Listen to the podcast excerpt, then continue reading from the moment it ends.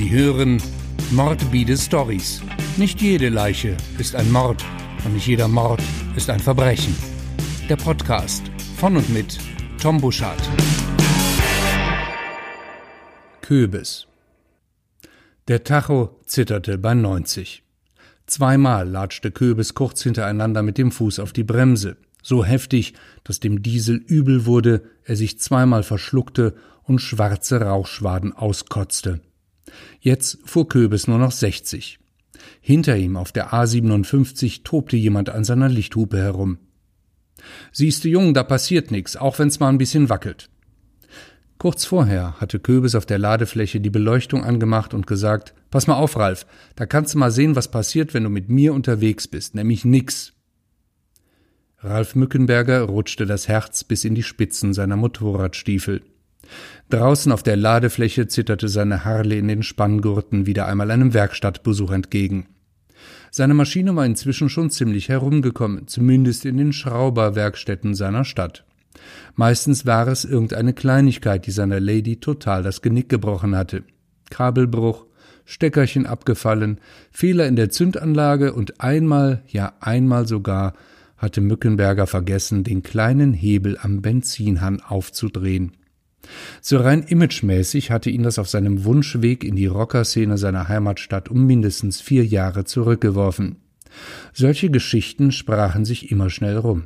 Kein Wunder, dass in diesen Kreisen Abiturient ein böses Schimpfwort war.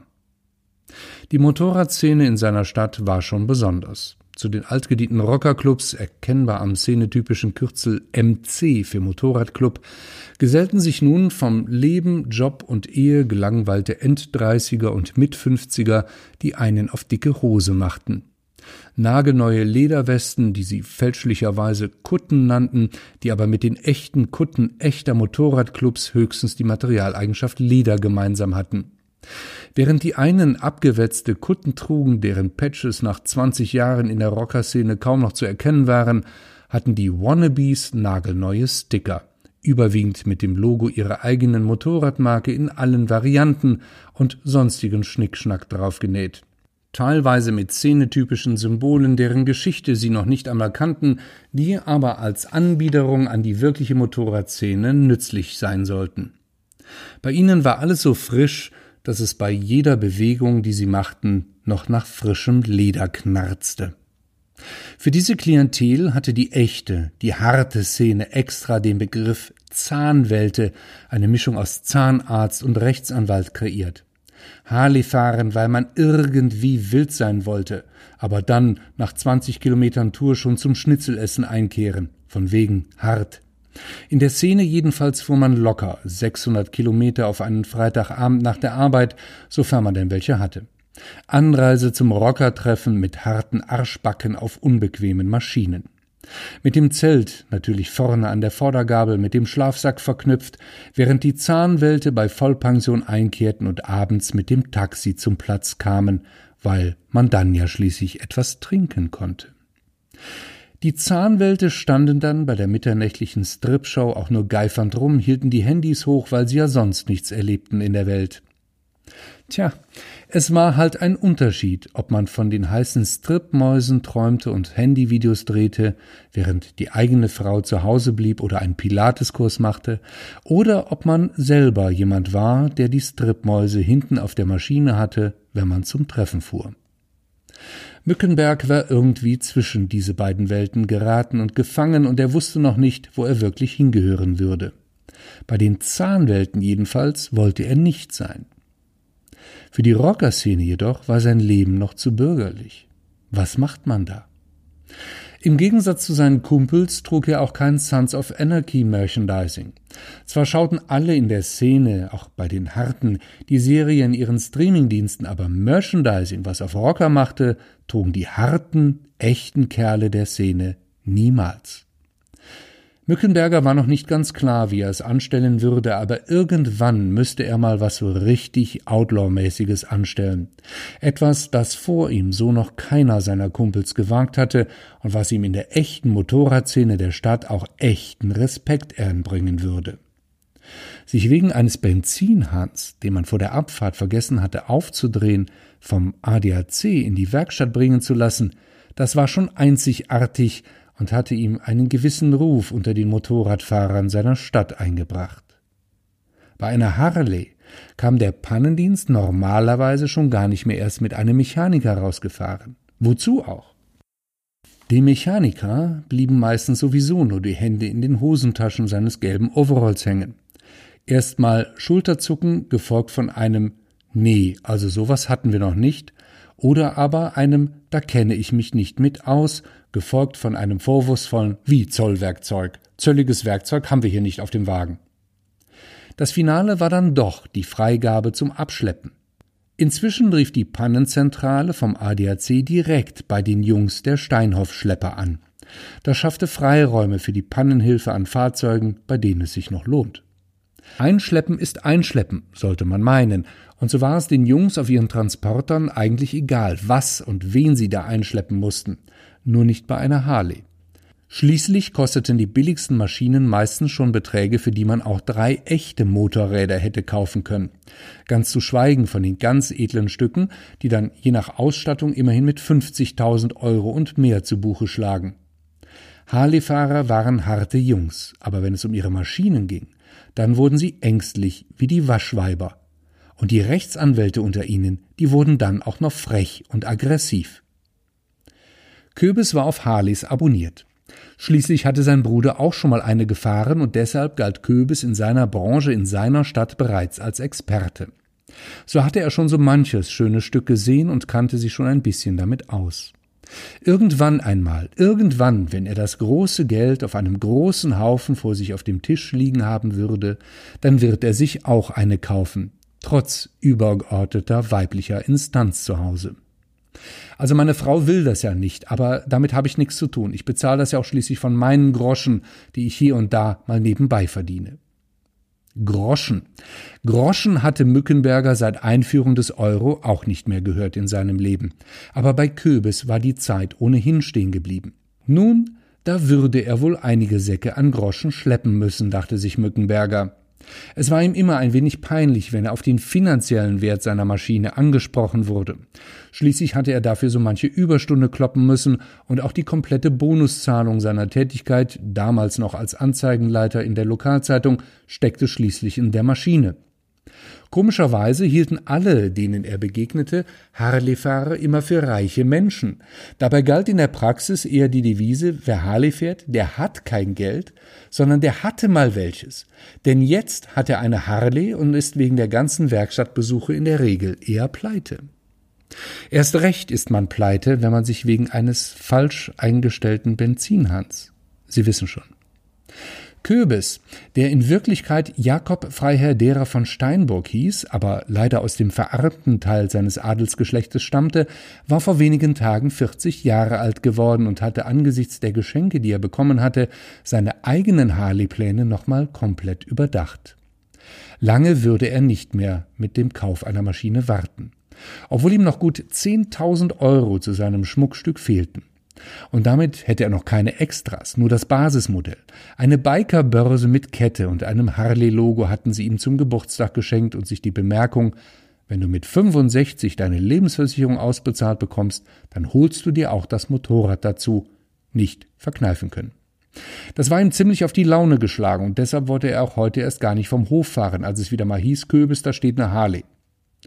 Gefahren ist er dann aber trotzdem. Schließlich war er ja der Experte. Und als ich dich da so stehen sah, resümierte Köbis und warf noch einen Blick durch das hintere Fenster seines Fahrzeugs auf die Ladefläche, wo die Harley stand, so dass Mückenberger aber nicht wusste, ob er jetzt mit ihm oder seinem Motorrad sprach, da dachte ich so für mich, den Typ da, den kennst du doch. Mückenberger staunte. Zwei Jahre und zwei Bonuszahlungen, die jetzt auch in der Maschine steckten, war das jetzt her. Nee, also mit der neuen Lackierung, das hast du echt klasse gemacht.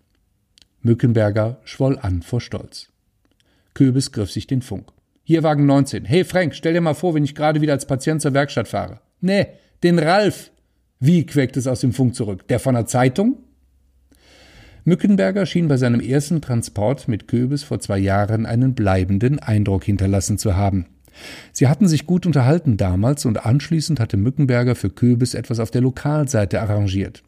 Nur ein paar Zeilen und ein kleines Foto über den erfolgreichsten Abschlepper der Stadt. Aber das hatte wohl Eindruck gemacht.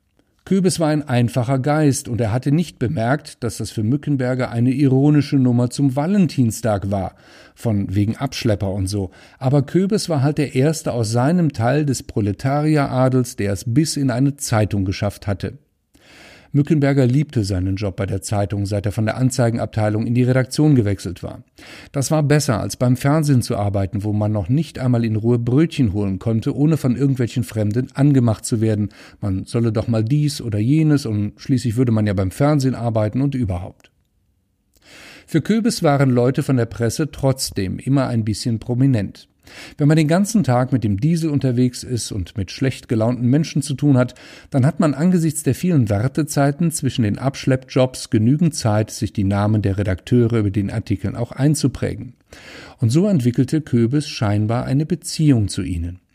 Dabei war es eigentlich Köbis, der mit seiner urkölschen und rauherzlichen Art den Prototyp eines Abschleppwagenfahrers verkörperte und den Status bescheidener B-Prominenz erlangt hatte. Frisur, Fokuhila, rote Latzhose, Goldkettchen, aber keineswegs Assi, bestenfalls ein bisschen knapp davor, Schnäuzer, immer einen flotten Spruch auf den Lippen und wenn er weiterhin gut im Training bleiben würde, dann könnte aus dem runden Ding da vorne eines Tages mal ein richtig schöner Bierbauch werden.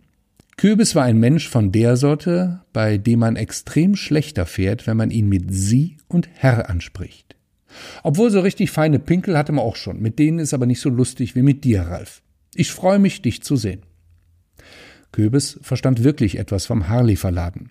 Wer es als Biker schon mal nach stundenlangem Warten in strömendem Regen erlebt hat, dass ein Abschleppunternehmen sich weigert, eine Harley zu transportieren, nur weil der Abschleppfahrer Angst vor Schadenersatzforderung im Falle einer Beschädigung hat, der wusste Köbis missionarische Tätigkeit wirklich zu schätzen.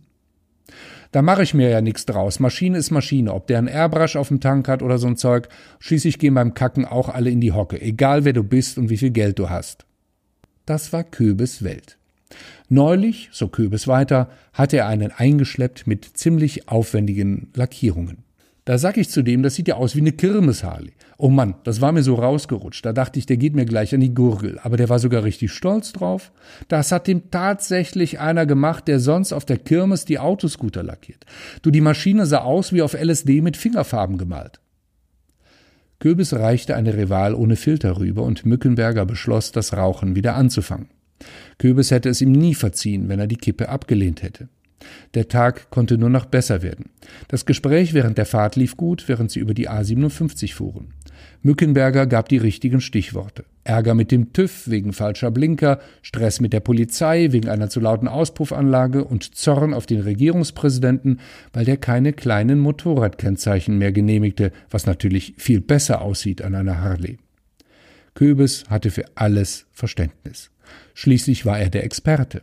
Und vor allem als Mückenberger ihm den Grund des Transportes für den heutigen Tag erklärte, hatte er Köbes als künftigen Harley-Fahrer definitiv zu 100 Prozent auf seiner Seite. Mückenbergers Versicherung wollte ein Wertgutachten über die Maschine haben und er hatte leichtsinnigerweise jemanden vom TÜV damit beauftragt. Dummerweise kannte der Gutachter sich auch mit den Feinheiten der Straßenverkehrsordnung besser aus als Mückenberger und wegen der Umbauarbeiten an Auspuff, Vergaser, Fahrwerk und sogar der Bremsanlage, die dummerweise ein Eigenbau ohne Betriebserlaubnis war, hatte man ihm statt ein Wertgutachten anzufertigen einfach die Plakette vom Kennzeichen gekratzt. So konnte Mückenberger nicht vom Hof fahren. Köbis, der Mückenberger kopfschüttelnd die Beichte abgenommen hatte, empörte sich über so viel TÜV-Ungerechtigkeit. Alles Säcke, sagte Köbis. Köbis war einer der Abschleppwagenfahrer mit dem Prädikat extrem verständnisvoll und hilfsbereit, wenn man ihn anständig behandelte. Und das hatte Mückenberger angesichts der jüngsten Entwicklung zweifelsohne vor. Kürbis hatte nicht lange überlegt, als Mückenberger ihn anrief, um mit ihm einen Heben zu gehen. Auf das Wiedersehen und den gelungenen Transport seiner Maschine in die Werkstatt konnten ruhig einige Kölsch ihr Leben lassen. Am nächsten Tag spielte auf dem Dienstplan der Abschleppfirma vor allen Dingen der erste FC gegen Leverkusen. Lokalderby. Da konnte Köbis samstags zunächst einmal etwas länger schlafen, da die Stadt Köln die Falschparke erst kurz vor Spielbeginn um 15.30 Uhr abschleppen lassen würde.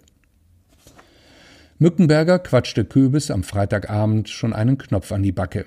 Journalisten konnten unerträglich redselig werden, wenn sie etwas getrunken hatten.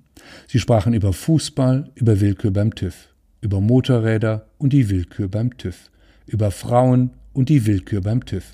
Ansonsten stand im Rahmen der angetrunkenen Möglichkeiten die gegenseitige Erweiterung des Horizontes auf der Tagesordnung. Jeder von ihnen steuerte einige interessante Interne aus seinem Berufsleben bei. Mückenberger erzählte, wie sie manchmal auf den letzten Drücker mit besoffenem Kopf die Seite vollknallten, und Köbes erzählte einige Dönekes über die Abschleppkonkurrenz. Mückenberger nannte Köbes weiterhin Köbes und Köbes nannte ihn inzwischen Mücke. Man war sich näher gekommen und Mücke war für Köbes schon ein wenig weniger prominent und wurde zu einem Freund. Fast schon wie ein ganz enger Freund. Oder noch besser, ein Kumpel, mit dem man künftig in der Freizeit beim Harley-Fahren zusammen sein wird. Köbes stand ganz klar eher auf der Seite der harten Motorradclubs. Zahnwelte waren ihm ein Gräuel. Es gab abendfüllend Lustiges. Abgeschleppte Wagen, die von der Ladefläche kippten, natürlich nicht bei Köbes, aber bei allen anderen. Harleys, die ihren Auspuff auf der Autobahn verloren, natürlich nicht bei Mücke, sondern bei allen anderen, und sogar neutral einem Spinner aus der Verwaltung, der mit der Drahtschere am Zaun des Abschleppunternehmens im betrunkenen Kopf sein Fahrzeug freikriegen wollte. Kurzum, sie hatten genug Stoff, bis sie für einen Absacker noch einmal die Kneipe wechseln mussten. Nach dem Wechsel in die letzte Kneipe setzte Mücke zum entscheidenden Schlag gegen den Köbis an. Er hätte da Samstagnacht, wenn das Theater mit den Abschleppereien rund ums Stadion vorbei wäre, einen Transport zu machen. Noch einen einzigen kleinen Transport, den er allerdings nicht über den ADAC abwickeln könnte, weil das eine etwas heiße Kiste war. Mücke nannte den Vorgang der Versicherung etwas verkaufen. Die Versicherung wusste natürlich nichts von ihrem Glück und wollte vermutlich auch gar nichts kaufen und schon gar nicht Mückenbergers alten Mercedes, den er schon dreimal wie saures Bier in der Wochenendbeilage unter Gebrauchtwagen inseriert hatte. Der Gebrauchtwagenmarkt war einfach zu schlecht in seiner Stadt. Schließlich hatte man unter anderem die Fordwerke direkt vor der Tür. Es war zu viel auf dem Markt. Mit einem Wert von 16.000 Euro stand der Mercedes noch in der Oldtimer-Liste. Aber wer kauft schon einen Wagen, der 18 Liter säuft in der Stadt? Kübes sollte dafür Verständnis haben und ihm helfen. Im Klartext, den Wagen für ihn aus der Stadt herausschleppen und dann in einem See versenken. Mücke würde dann von der Versicherung die fälligen 16.000 kassieren und mit ihm halbe halbe machen. Mensch Köbis, überleg mal, das wären schon mal weitere 8.000 für deine fehlenden 10 für die Maschine. Einfach so, zack, zack, bar auf die Kralle. Und 4.000 gebe ich dir heute Abend schon. Köbis zögerte. Es waren schon Menschen wegen ein wenig Obst aus dem Paradies geworfen worden. Aber die wollten ja auch nicht unbedingt eine Harley haben, so wie Köbis. Nee, lass mal, zögerte Köbis im besoffenen Kopf. Beim Auto versteht keiner mehr Spaß. Das kannst du nicht machen, einfach so im See versenken. Mücke gab nicht auf. Ein Mensch, so hilfsbereit wie Köbis, ein Kumpel, mit dem er künftig Seite an Seite, Zelt an Zelt unterwegs sein würde, der konnte ihn doch jetzt nicht enttäuschen. Mücke quatschte weiter. Köbis allerdings glaubte noch an das Gute in sich und blieb zunächst bei seinem Nein. Abschleppen gegen Cash, ohne Wissen der Zentrale, das war die eine Sache. Aber darüber hinaus noch einen Wagen für die Versicherung im See versenken. Andererseits hätte er dann fast das fehlende Geld zusammen. Für gut 90 Minuten Arbeit. Mücke bestellte, soff, Köbis die Leber hart, das Hirn weich, und so verlor Köbis seine Angst vor der Vertreibung aus dem Paradies und willigte ein. Samstagnacht hatte Köbis gegen ein Uhr frei und würde nach seiner letzten Fahrt locker die Tour für Mücke noch übernehmen können, ohne dass sein Chef es merken würde. In der Zentrale hatte Frank wieder Dienst, und so konnte Köbis sicher sein, dass er auf keinen Fall auffliegen würde. Frankie betrug nämlich seine Frau. Köbis wusste davon und Frank wusste es, dass Köbis es wusste und Köbis wusste, dass Frank wusste, dass er wusste, nur Frankies Frau, Die wusste nichts, und das sollte so bleiben. Und so konnte Köbis sicher sein, dass Frankie ihn nicht auffliegen lassen würde. Den ganzen Tag schon hatte er sich etwas unwohl gefühlt, aber Köbis schob das auf seinen Kater und das Russenei mit Kartoffelsalat, das immer wieder mal bis zur Unterlippe hochzukommen schien, eine Runde in seinem Mund drehte und dann wieder im Magen verschwand. Aber Köbis weigerte sich, auf sein Inneres zu hören. Es ging schließlich um 8000 Euro für 90 Minuten Arbeit. Köbis senkte die Bühne seines Abschleppwagens ab und machte den Haken schon mal klar. Der Mercedes machte keine Schwierigkeiten. Ein Kinderspiel für einen Mann wie Köbis. Weit und breit war niemand zu sehen. Hey Köbis, was ist das? Es hat vier Beine und einen Arm. Oh, Frankie, keine Ahnung. Ein Rottweil auf dem Kinderspielplatz. Frankie in der Zentrale und Köbis in seinem Führerhaus vertrieben sich die Zeit über Funk. Es war kaum etwas zu tun gewesen, nur einige aufgeregte Fußballfans standen auf dem Fahrzeughof, um ihre Karren wieder auszulösen. Die anderen Abschleppwagen waren wieder bereits in den Fahrzeughof gefahren, Köbis war noch als einziger draußen. Köbis fand den See sofort. Er befuhr einen kleinen Feldweg, auf dem er mit seinem Abschleppwagen gut vorankam. Am besten wäre es gewesen, wenn er den Wagen direkt von der Ladefläche ins Wasser hätte gleiten lassen können, aber das Ufer war zu weich für seinen Diesel. Also würde er wohl von Hand etwas schieben müssen. Mücke hatte wenigstens daran gedacht, den Gang nicht einzulegen. Die Schlüssel konnte er Köbis ja schlecht mitgeben. Die Bühne stand schräg und Köbis setzte den Mercedes ab, aber irgendwie achtete er mehr darauf, den Wagen in bequemer Schiebrichtung zum Wasser abzustellen, als auf ein sorgfältiges Abladen wie sonst. Aber wozu auch? Schließlich wurde die Karre sowieso versenkt, und wen juckt da schon den ein oder anderen Kratzer? Der Wagen kam auf der Bühne ins Rutschen und stieß mit der hinteren Stoßstange auf dem Boden auf. Das Heck hatte tatsächlich etwas abbekommen. Köbis schaute sich die Bescherung an.